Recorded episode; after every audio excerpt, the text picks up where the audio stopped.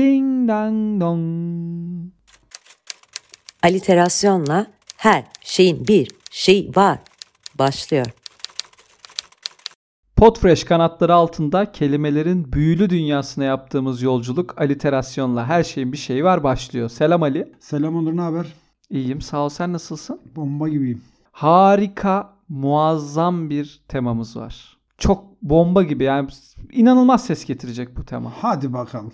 İnşallah temamızın kendisi de bizi kendisinde yer verirse. Evet güzel Bak olur çok değil mi? bilimsel şey konuştum değil mi? Tabii tabii tabii çok. Gizemli. O zaman Alengirli. söyleyeyim temayı.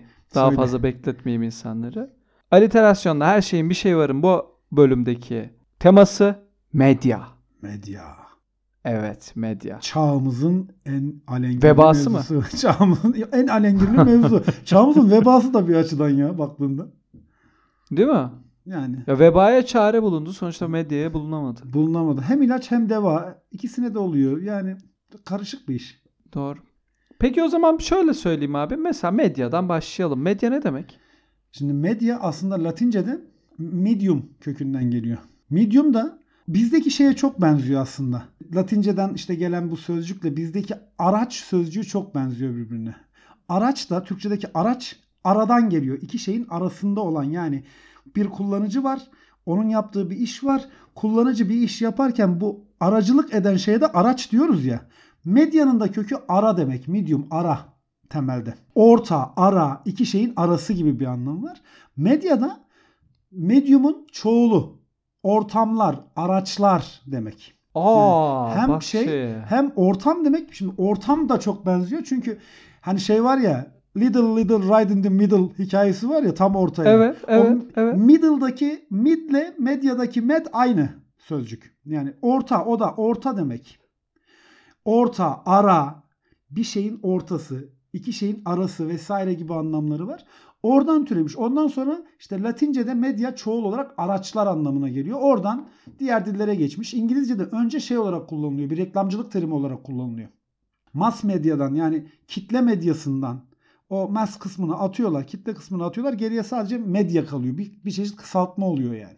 Sonra da işte e, ne oluyor? Bütün gazete, radyo, televizyon, bütün kitle iletişim araçlarının ortak adı haline geliyor. Aslında çoğul bir sözcük. Ortamlar ve araçlar gibi iki anlama geliyor. Fakat özelleşmiş anlamı ve sadece kitle iletişim araçları için kullanılır hale gelmiş. Mükemmel ya. Bak ben bunu her yerde kullanırım biliyor musun? Çünkü zaten sürekli işte e, her şeyden azar azar ortaya middle falan muhabbetini her yerde yaptıklarca ben orada medyadan girerim nelerden çıkarım süper. Peki abi şöyle söyleyeyim. Heh, Medya medya deyince böyle biraz daha görsellik geliyor. evet. Televizyon ve şey geliyor insanın Artık. aklına böyle işte videolar bilmem Hı hı. neler. Ama mesela bence ilk medya yazı. Tabii yazı ki, dili tabii tabii, ki. ki. Mesela matbaa nedir? Matbaa. Matbaayı aslında e, Arapça bir yani yapısından da zaten belli oluyordur. Hani bizim programı dinleyenler zaten e, tahmin ediyordur. Artık yavaş yavaş Tabii, tabii, tabii. çözmüşlerdir yani. Arapçadan türetilmiş bir sözcük ama Arapçadan türetilmesine rağmen Türkçe'de türetilmiş. Yani Arapçada böyle bir sözcük yok. Biz Arapça tab yani basma fotoğrafı tab etme diyoruz ya. Fotoğrafı tab ettik Evet. diyoruz. O tab Arapçada basmak demek. Bir şeyi kağıda basmak. Oradan Türkçe'de matbaa sözcüğü türetilmiş. Tab etme yeri yani bir şeyi basma yeri diye. Aslında işte matbaanın tarihi de çok ilginç ve bence insanlık tarihinin en önemli icatlarından biri. Kesinlikle. E, Ve şöyle bir durum var. Aslında yazıyı ilk icat edenler ilk matbaayı da icat etmiş bir bakıma. Sümerliler Hı hı. kil tabletlere yazıyorlar yazılarını, o çivi yazılarını. Bir de Evet. şöyle işte yöneticilerin, idarecilerin vesairelerin silindirik bir matbaası var. Küçük, portatif. Üzerinde damgaları var. O silindirik Evet. aletin üzerinde. Kil tabletler derken bunlar sert kilin üzerine yapmıyorlar zaten o şey işini. Yazı yazma işini. Yumuşak kil. Daha yeni kurumamış kil. Onun üstünden hop bir kaydırıyor o yum, şeyi yuvarlağa. Oraya damgasını vurmuş Play-Doh oluyor. gibi. Heh, aynen. Oraya damgasını vurmuş oluyor. İlk Sümerliler böyle bir e, nasıl söyleyeyim yani primitif bir matbaa icat ediyorlar. Ardından aslında matbaayı ilk icat edenler Çinliler. Her şeyi ilk Hmm. icat edenler oldukları gibi. Aynen öyle. Bunu da Aynen öyle. Onlar icat ediyor. Onlar ama şöyle yapıyorlar. Çin'de ideogramlar olduğu için yani Çin alfabesi de işte çok fazla farklı işaretten oluştuğu için onlar sayfa sayfa yapıyorlar. Yani bir sayfayı böyle tahtaya oyuyorlar abi. Bizim patates baskısı gibi düşün. Bir sayfanın Evet. tamamını oyuyorlar tahtaya. Ondan sonra onu boyayıp kağıdın üstüne basıyorlar. Kağıdı da Çinler icat ediyor. Hmm.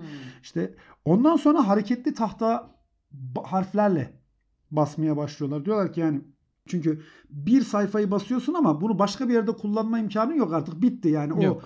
Ha, çöp oluyor artık işi bittikten sonra. Sonra tek tek şekillerin o karakterlerin Çin alfabesindeki karakterlerin şeyini çıkarıyorlar. Tahta ha- hallerini oyuyorlar diyeyim. Kabartma yapıyorlar ya da. Onları kullanıyorlar falan filan derken 1450'lere gelindiğinde Avrupa'da Gutenberg matbaayı icat ediyor ve şu an dünyanın en değerli kitabı hangisidir sence? En pahalı kitabı yani. Ee, en pahalı kitabı diyeyim. Nilgün Bodur sen gittin Sen ya ben çok gittin. Bir de şey vardı ya şey olabilir ya. Bir tanesi Ne? çıkarmıştı ya böyle tılsım kitabı. Ee, Tılsım şey- mıydı? Neydi? Ha, Secret mi? Yok yok tılsımlar var. Hani içinde diyor ki işte e, sevdiğinizin sizi düşünmesini istiyorsanız WhatsApp'tan işte şunu yazın. Üç tane sevdiğiniz arkadaşınızı kafanızın üzerinde çevirirken gönderin falan Evet. diye o olabilir. Yok abi dünyanın en pahalı kitabı kitapları daha doğrusu Hı hı. Gutenberg matbaayı icat ediyor. 1454 yılında da Gutenberg İncil'i dediğimiz İncil'den basıyor. 300 tane. Sadece 300 Aa. tane. O 300 tane kitap şu anda var koleksiyonlarda. Yani tamamı yok ama bir kısmı var ve şu anda dünyanın en değerli kitapları onlar. Gutenberg İncil'i. Mükemmel. İlk kitap o Tabii. zaman İlk- yani böyle ilk matbaayla basılan resmi evet, evet, matbaayla. evet. Ve bir de matbaanın şöyle bir özelliği var abi. Seri üretimin yani seri üretim dediğimiz hadisenin prototipi. İlk seri üretilen şeyler kitaplar. Aa. Aynısından bir kez daha üretilen ilk şey kitaplar. Yani aslına bakarsan şeyde hani üretim teknolojilerine de çok Tabii ciddi ki. bir katkı sağlıyor. Bir de şöyle bir durum var. Hazır aklıma gelmişken onu da söyleyeyim. Misal e, Benedict Anderson diye bir bilim insanı var. İşte sosyolog var. Onun teorisi şu misal matbaanın doğurduğu bir diğer şey milliyetçilik. Milliyetçiliğin Aa! tabii ki milliyetçiliğin doğuşunu matbaa kapitalizmine bağlıyor. Çünkü matbaalar yaygınlaştıkça Avrupa'da özellikle dil birlikleri oluşmaya başlıyor. Yerel diller ulusal diller haline gelmeye başlıyor ve bir millet bilinci oluşmaya başlıyor. Bunu hayali cemaatler olarak adlandırıyor Benedict Anderson. Çünkü diyor ki sıradan bir insan hani matbaadan önce sıradan bir insanın kendini kabul ait kabul edebileceği, içine dahil kabul edebileceği kitle sayısı belli. Kitledeki kişi sayısı belli. 100 kişi, 200 kişi, 300 kişi. Ama matbaanın icat edilmesiyle, kitle iletişim araçlarının ilk defa böyle e, geniş çapta kullanılmasıyla diyor ki artık insanlar aynı kitabı okuyan başka insanlarla bir aidiyet hissettiler. Bu kitap burada da okunuyor. Hiç tanımayacağım başka bir yerde de ben hiç tanımayacağım başka insanlar tarafından da okunuyor diyor. Ve e, yani matbaanın bir de böyle bir şey özelliği var. E, nasıl söyleyeyim? Çok Sosyal bilimler şey. açısından çok acayip bir özelliği var. Peki abi matbaa yine matbaanın ürünlerinden birini sormak istiyorum sana. Gazete ne demek? Biz geçtiğimiz bölümlerden birinde şeyi hatırlıyor musun? Genç ve Gazze sözcüğü, Gazze, genç hepsi bağlantılıdır. Evet, evet, evet, evet. E, O şeydeki gazetenin başındaki Gazze o Gazze ile aynı biliyor musun? Hadi bak. Yine bak geldik şuraya bunu. Gerçekten öyle. Eski Farsça gens ya da gez sözcüğü hazine demek. Hazine, servet vesaire. Bu eski Yunanca'ya geçiyor abi. Yine hazine büyük miktarda para anlamında. Sonra Yunanca'dan Venedik lehçesine geçiyor. İtalyanca'ya geçiyor. Yani İtalyanca'nın bir lehçesine geçiyor. Ve ne anlamıyla geçiyor? Yine kullandığımız başka bir sözcükle eş köklü olarak kese, gaza diye geçiyor. Kese. Aa. Tabii. Kese anlamında kullanılıyor ve daha sonra bu bir para birimi oluyor. Venediklerin para birimi. Gaze. Hı. Sonra da gazeta, gazeta o sondaki ta cık cık eki. Kesecik. Ki, aa. Ve bu bir para birimi haline geliyor. Yani bu ondan sonra da bu gazeteler ilk yayınlanmaya başladığında Venedik'te bir gazeye bir gazetaya satılıyor. Bir gazeta. Fiyatı bu. Ha para birimi evet olarak. evet bir yani gazeta. Bir, bir lira Ha, gibi. 1 lira gibi. Sonra onun o adı o fiyatından dolayı gazete haline alıyor. Daha doğrusu gazeta haline alıyor. Ondan sonra işte e, Fransızcaya geçiyor. Fransızcadan da Türkçeye geçiyor. Bizde de kullanılıyor. İlk gazeteler 1600'lerin başında Hollanda, Almanya ve e, şeyde yine işte Venedik'te, İtalya'da ticaretin çok yoğun olduğu bölgelerde çıkıyor. İlk gazeteler haftalık gazeteler. Mesela o zaman ama gazete demiyorlar şeyler. Almanya'da, Hollanda'da ya da İngiltere'de ilk başladığı zaman. Koranto diyorlar onlar gazeteye. Koranto'da İngilizce'de current sözcüğü var ya current. Şimdi şu anda. Evet, evet, güncel evet. demek. Hı. Güncel şeylerin yazılı olduğu şey. Ona koranto Aa, diyorlar. Fakat bize işte Fransızcadan o İtalyancadan gelen, İtalyancaya eski Yunanca'dan gelen, eski Yunanca'ya eski Farsçadan gelen o gaza kökünden gazete sözcüğünü biz almışız, kullanmışız. Yani kökündeki sözcük aslında Orta Farsça. Hazine anlamına geliyor. Sonra o bir para birimi oluyor. Venedik'te para biriminden Kese oluyor. Yani bir, sürü ne. bir sürü bir şeyler oluyor ve son halini bu böyle alıyor. Peki o zaman gazete deyince insanların aklına gelen ilk şey dergi ne demek? Dergi özbeöz Türkçe bir sözcük abi. Ve şey e, dermek fiili. Aslında tergü eski Türkçe'de tergü diye bir sözcük var. Sofra demek. Aa. So, ha, sofra. Derilmiş, yayılmış vesaire. Ve bir de dermek fiili şey anlamı kazanıyor bir müddet sonra. Bir şeyleri bir araya getirmek, derlemek, toplamak fiilinde olduğu gibi. Ondan Hmm. sonra e, Türkiye Türkçesinde bu o yayının adı haline geliyor. O şeye çünkü dergilerde birden çok insanın farklı insan yazısı birden çok konu olduğu için derlenmiş, toplanmış anlamında dergi Hmm. adını vermişiz, öyle kullanmışız. Peki abi mesela dergi deyince ma- magazin dergileri falan var. Magazin der magazin ne demek ki hani magazin topluluğu gibi bir şey mi magazin dergisi? Abi magazin şöyle söyleyeyim. Magazinin kökü de Arapça. Garip gelecek Hmm. gelebilir sana. Birdeki mahzen sözcüğü var ya mahzen. Evet. Mahzen, mehazin Arapçada. Mehazin. Mahzenler yani. Depolar. Aa. Sonra bunu Avrupalılar e, şey alıyorlar. Daha önce Venedikliler alıyor Araplardan. Gemi ambarı anlamında alıyorlar. Hmm. Maha- mehazini ambarlar anlamında Venedikliler alıyorlar. Sonra Fransızlar alıyor bunu yine magazin olarak. Magazin yazıyor ama onlar. Ambar, depo, mağaza. Bakın mağaza anlamı da kazanıyor orada bu arada. İngilizler yine mağaza, depo anlamında alıyorlar. Sonra dergi, mecmua gibi bir anlam kazanıyor. Onun sebebi de askerlere yönelik bir dergi çıkarılıyor abi. Özellikle askerlere yönelik. Ta 18. yüzyılda. Askerlere yönelik dergide yani askerler genel itibariyle erkek olduğu için hele de o dönemde tahmin Hı. edebiliyorsun yani derginin mahiyetini. 3 aşağı 5 yukarı. Ne? Savunma sanatları. Savunma sanatları, saldırı sanatları, savunma sanatları yani hepsi karışık. The Gentleman's Magazine diye bir dergi çıkıyor. Yani beyefendilerin silah deposu, beyefendilerin mühimmat deposu vesaire anlamına gelebilecek bir dergi çıkıyor. Ondan sonra bu magazin sözcüğü bütün o tip yayınların yani dergilerin ortak adı haline geliyor. Yani Arapçadaki bir sözcük mahzen sözcüğü. Mahzen çoğulu sözcüğü. Geliyor bugün magazin olarak. Bugün bizim Türkçe'de mağaza dediğimiz sözcük de magazin sözcüğü de aynı kökten. İkisi de Aynı kökten. İkisi de biri farklı yerden gelişmiş mağaza olarak kullanmışız. Magazini biz hiçbir zaman depo mepo anlamında kullanmamışız. Çünkü biz onun orijinalini almışız. Mahzeni almışız Arapçada. Fakat magazin dönüyor dolaşıyor. Avrupa'dan bize bu anlamıyla tekrar geliyor. Mükemmel. Peki abi ma- magazin deyince benim aklıma bir kelime geliyor sürekli. Aha. Ma- böyle asparagas. Asparagas, asparagas. magazinin vazgeçilmezi. Asparagas haber falan. Abi şimdi asparagas sözcüğü Ne o asparagas ne? Ya asparagas sözlüklerde şöyle geçiyor. Bakıyorsun işte İngilizce sözcüğe, sözlüğe bakıyorsun. O Latinceye gönderiyor. Latince eski Yunanca'ya gönderiyor. Bir bitki adı. Kuşkonmaz. Bununla hiçbir alakası olduğunu sanmıyorum ben. Yani şu andaki kullanımının bu anlamıyla hiçbir alakası olduğunu sanmıyorum. Gazetecilikte uydurma haber anlamında biz asparagası kullanıyoruz. Evet. Ve çok geç bir zamanda 1980'lerde falan ilk defa kullanılıyor asparagas sözcüğü. Ben bunu şöyle düşünüyorum. Yani İngilizce asparagus kuşkonmaz demek. Hiçbir alakası yoktur. Nasıl bir alaka kurulabilir? Ben kuramıyorum açıkçası. Dil bilimsel bir alaka da kuramıyorum.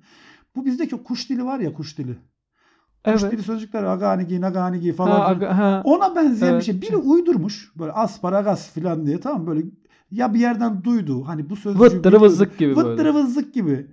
Ne bileyim işte buna benzer başka sözcüklerimiz de var ya. Evet. Onu- yani oha. aile yayınında dile getirilecek. Sonik'le monik'le biten sözcükler var. Aynen öyle. Şimdi bunu da böyle uydurmuşlar. tam bir uydurma sözcük. Yani kökeni belli değil, ilk söyleyeni belli değil, nereden çıktığı belli değil ama girmiş ve kullanılmaya da devam ediyor. Ha benzer bir sözcük dediğim gibi İngilizce'de, Latince'de, eski Yunanca'da var ama alakasız yani. Bununla bir alakası olduğunu hiç sanmıyorum ben. Bak çok ilginç bilgi ha. Yani aslında asparagas e, kelime anlamının da tam karşılıyor o zaman saçmalık yani. tabii tabii Yani tabii aynen öyle. Tamam. Saçma saçma bir şeyler. Peki abi biraz günümüz e, medya unsurlarına gelmek istiyorum. Hı hı. Bizim de biliyorsun artık öbür podcast'imiz Kellerin Savaşı Power App'te. Evet. Power FM'de, radyolarda. Radyolara adım Onu da attık. tabii. Onu da söyleyelim. Power App'ten de dinleyebilirsiniz Kellerin Savaşı podcast'imizi ama radyo ne demek? Abi radyo aslında bir dalga çeşidinin adı. Radyo dalgaları aslında kullanıldığı yer. Bir çeşit manyetik dalga e, şey olarak ve onun yayınımına da misal İngilizce'de batı dillerinde radyo aynı zamanda bir fiil olarak da kullanılıyor. O ışıma, radyo dalgalarının ışımasına da fiil olarak radyo diyorlar. Fakat aslına bakarsan temelde işte biz bunu bugün radyo alıcısı ve o programın Hmm. sunulduğu ortam anlamında kullanıyoruz. İşte bir medya anlamında kullanıyoruz. Şöyle söyleyeyim. Bu radar sözcüğü var ya mesela radarın başın radar bir kısaltma bu arada. Onu da söyleyeyim. Radar bir şeyin kısaltması. Neyin kısaltması? E, Radio Detecting and Ranging. Hmm. Radyo dalgasını alma ve yayma vesaire gibi bir şeyin kısaltması. 1888'de ilk bu dalganın keşfi oluyor. Radyo dalgalarını keşfediyorlar. Böyle bir şey olduğunu, bir manyetik dalganın oluştuğunu. Ve önce buna hertz dalgaları diyorlar. Çünkü hertz bilmem kaç hertz ses filan hikayesi vardır ya. Onun bulan adamın adı. Önce buna hertz dalgaları diyorlar ama bu e, radyo ışınımı olduğu için, radyo yayılımı olduğu için daha sonra radyo dalgaları adını alıyor. 1895'te radyo antenleri bulunuyor. Hani radyo antenlerini bulana kadar işte 130 metre öteye, ne bileyim 500 metre öteye falan en fazla sesini gönderebiliyorsun. Ondan sonra işte 1895'te radyo antenleri bulununca bu defa daha geniş bir alana radyo yayını yapma imkanı ortaya çıkıyor ve bu o cihazın adı da radyo alıyor. O, oluyor. Radyo alıcısı kısaca radyo haline getiriyor. Bunu bir de ilginç şöyle bir durum var radyo ile ilgili. Aynı anda iki farklı ülkede iki farklı insan bu radyo antenlerini bulup o radyo vericisini keşfediyor. Aynı dönemlerde birbirlerinden habersiz. Aa, Tabii bir Rus bilim insanı Popov ve e, şeyde İtalya'da da Marconi. İkisi birbirinden bağımsız olarak radyoyu buluyorlar. harika. Ha, sonra işte bu aslında şey diyorlar. İlk başta telsiz telgraf diyorlar. Telsiz telgraf. Amaç şey. Kimsenin amacı şey değil. İlk başta sesi iletmek değil radyo bulunurken. Amaç ne biliyor musun? Telgrafı telsiz hale getirebilmek. Telsiz hali. Telsiz hale yani o Morse alfabesini tel kullanmadan gönderebilmek. Uzak bir mesafeye. Bu radyo dalgalarını kullanarak. Fakat mevzu abi dönüyor, dolaşıyor. İşte sonradan fark ediyorlar ki bununla ses de iletilebiliyor havadan. Hmm. Ses de iletilebildiğini fark edince inanılmaz bir etki yaratıyor. İlk ortaya çıktığı dönemlerde 1920'ler 30'lar 30'lar özellikle radyonun batıda altın çağı hatta Amerika'da büyük bir toplumsal harekete sebep oluyor. Yani bir infiale sebep oluyor bir radyo programı. Ee, Orson Welles'in Hangisi? Orson Welles'in Dünyalar Savaşı diye bir oyunu var. Evet, evet, evet. Tom Cruise oynadı. Ona benzer. O- Yok yok o. Evet evet ondan uyarlama. O, o kitaptan Ha, şey tabii, oldu. ondan Ondan, uyarlama. uyarlandı. Şimdi şöyle bir şey oluyor. Biz de boş değiliz. Ay, helal. Şimdi şöyle bir şey oluyor ya. Bu Dünyalar Savaşı oyununu 1938 yılında radyo tiyatrosu haline getiriyorlar. Daha doğrusu Aa, sanki böyle habermiş gibi başlıyor. İşte diyor uzaylılar diyor dünyayı istila etti. Bilmem ne. Abi Amerika'da ortalık birbirine giriyor. İnsanlar sokaklara dökülüyor. Ne olacağız ne biteceğiz ortada uzaylımız radyodan geliyor ya ama haber. Haber radyodan geldiği için ortalık bir karışıyor. Bu ondan Değil mi? sonra iletişim çalışmalarında bir fenomene dönüşüyor. Bu işte Dünyalar Savaşı adı altında bir fenomene dönüşüyor. O karmaşa o karışıklık. Sonra radyo dinleyicileri ikna edemiyor. Ya diyorlar evlerinize gidin. Hani şey yok bu bir oyun. İnsanlar inanmıyor. Radyonun böyle bir büyük etkisi oluyor. Tabi şeyde e, 2. Dünya Savaşı'nın sonuna kadar da kitle iletişiminin en önemli aracı. Hani kelimenin kökenine ilişkin söyleyeceğimiz çok fazla bir şey yok. İşte radyo bir dalga adı. Hani ona öyle isim vermişler. Fakat e, bir iletişim aracı olarak gerçekten çok etkili olmuş ve hala da çok etkili bir iletişim aracı bence. Peki o zaman en büyük iletişim araçlarından biriyle de noktalayalım istersen. Olur. Televizyon nedir? Televizyon aptal kutusudur diyebilir miyiz? Aptal evet. Ben izlemem hep Abi belgesel. bizi televizyon büyüttü Onur. Şimdi kimseyi kandırmayalım. Bizi televizyon Öyle, öyle, büyüttü. vallahi Yani öyle. gerçekten aptal Öyle. kutusuysa da en çok herhalde biz aptallaşmışızdır. Çünkü gerçekten Başından kalkmak. bizim kuşak televizyonla büyüdü. Abi televizyon bileşik bir sözcük. Tele eski Yunanca'da uzak demek. Hmm. Bu da teleos'tan geliyor. Teleos da amaç, hedef, varılacak işte e, ne bileyim nokta gibi bir anlam var. O da uzakta olduğu için tele uzak e, anlamında bir önek durumuna geliyor. Vizyo da görüntü demek. Vizyonumuz, misyonumuz hikayesindeki işte vizyon gibi. Vizyo da görüntü demek. Televizyon uzaktaki görüntü. Uzak görüntü. Bu tele ile başlayan her şey de böyle. Telefon uzaktaki ses. Telgraf uzaktaki yazı. Hmm. Başka bir geldi de o olmuyor. Aklıma. Teleferik. Tele, tele, teleferik. Teleferiği bilmiyorum bak. Teleferik de büyük o telden kaynaklı mıdır artık? Uzağa giden midir? Öyle bir anlamı vardır. Herhalde. bilmiyorum. Şimdi tele ile başlayan şeyler uzaktaki. Uzaktaki ses, uzaktaki görüntü vesaire. İşin ilginç yanı televizyon sözcüğü, televizyon cihazı daha yokken var. Aa, bak onu bilmiyordum. daha 1900'lerin başında televizyon daha icat edilmemişken yani herhangi bir televizyon yayını yapılmamışken bunu insanlar düşünüyor. Uzaktan görüntü yollamak, bir yerden bir yere görüntü nakletmek mümkün müdür filan diye düşünürlerken bu abi televizyon olarak adlandırılıyor. Ta o zaman daha ortada televizyon yok. Yani somut bir televizyon yapılmış değilken televizyon sözcüğü 20 yıl filan sadece bir kavram olarak kullanılıyor. Sonra 1920'lerde 20'lerin ortasından itibaren ilk televizyonlar yapılıyor. Şimdi ilk televizyon imal ediliyor fakat bunlar laboratuvar televizyonları. Yani şöyle söyleyeyim laboratuvar televizyonları derken evlerde filan olan şeyler değil bunlar. Eve filan girebilen bir şey değil. Laboratuvar çalışmalarında kullanılıyor. Yani sadece işte uzaktan uzağa görüntüyü aktarabiliyor muyuz, aktaramıyor muyuz? Bu. Ve Ha o. Tabii tabii. Ve ta 1940'ları buluyor. 1940'ları buluyor. İlk böyle gerçekten evlerde kullanılabilen televizyon setlerinin yapılması. Kanlı, canlı. Aynen yani eve giriyor ilk televizyonlar 1940'larla beraber. Hemen ardından çok kısa bir süre sonra renklisi çıkıyor falan filan derken ondan sonra Flat ekran, HD'si Oho, falan neler filan neler, derken Neler neler. Ondan sonra hayatımızın ayrılmaz bir parçası haline geliyor. Çok kısa bir süre içi- içinde tıpkı radyoda olduğu gibi radyonun etkileyici olduğu kadar televizyonda belki radyodan daha fazla etkili bir kitap da önerebilirim bunu şeye de kaynakçaya da koyarım. Yani televizyon üzerine yapılmış en iyi çalışmalardan biridir. Öldüren Eğlence diye bir çalışma var Neil Postman'ın. Çok da güzel bir kitaptır. Onu da buradan hazır konusu açılmışken tavsiye edeyim. Yani uzaktaki görüntü geliyor bizim hayat tarzımızın, hayatımızın, dünyanın işleyişinin neredeyse temel parçalarından biri halini alıyor. Mükemmel ya. Gerçekten çok e, inanılmaz keyifliydi. Medya, matbaa, gazete, dergi, magazin, asparagas, radyo ve televizyon kelimelerinin kökeni. Ama kökenlerden de ziyade hikayelerine Evet. biraz değindik. Bence çok güzel bir bölüm oldu. Ağzına sağlık. Teşekkür ederim. Ee, o zaman şöyle kendi medyalarımızı da bir söylemek ister Tabii misin hazır temamız söyleyelim. medyayken? Twitter'da bizi aliterasyon ve onuru guru hesaplarından bulabilirsiniz. Yine Kellerin Savaşı hesabından Twitter'da ve Instagram'da bizi bulabilirsiniz.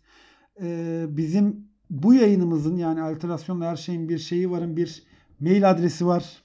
Her şeyin bir şeyi var podcast.gmail.com'dan oraya merak ettiğiniz sözcükleri ne bileyim işte temaları vesaire gönderirseniz onları da konuşmayı çok isteriz. O zaman aliterasyonla her şeyin bir şeyi var. Bir sonraki podcast'e kadar burada bitiyor.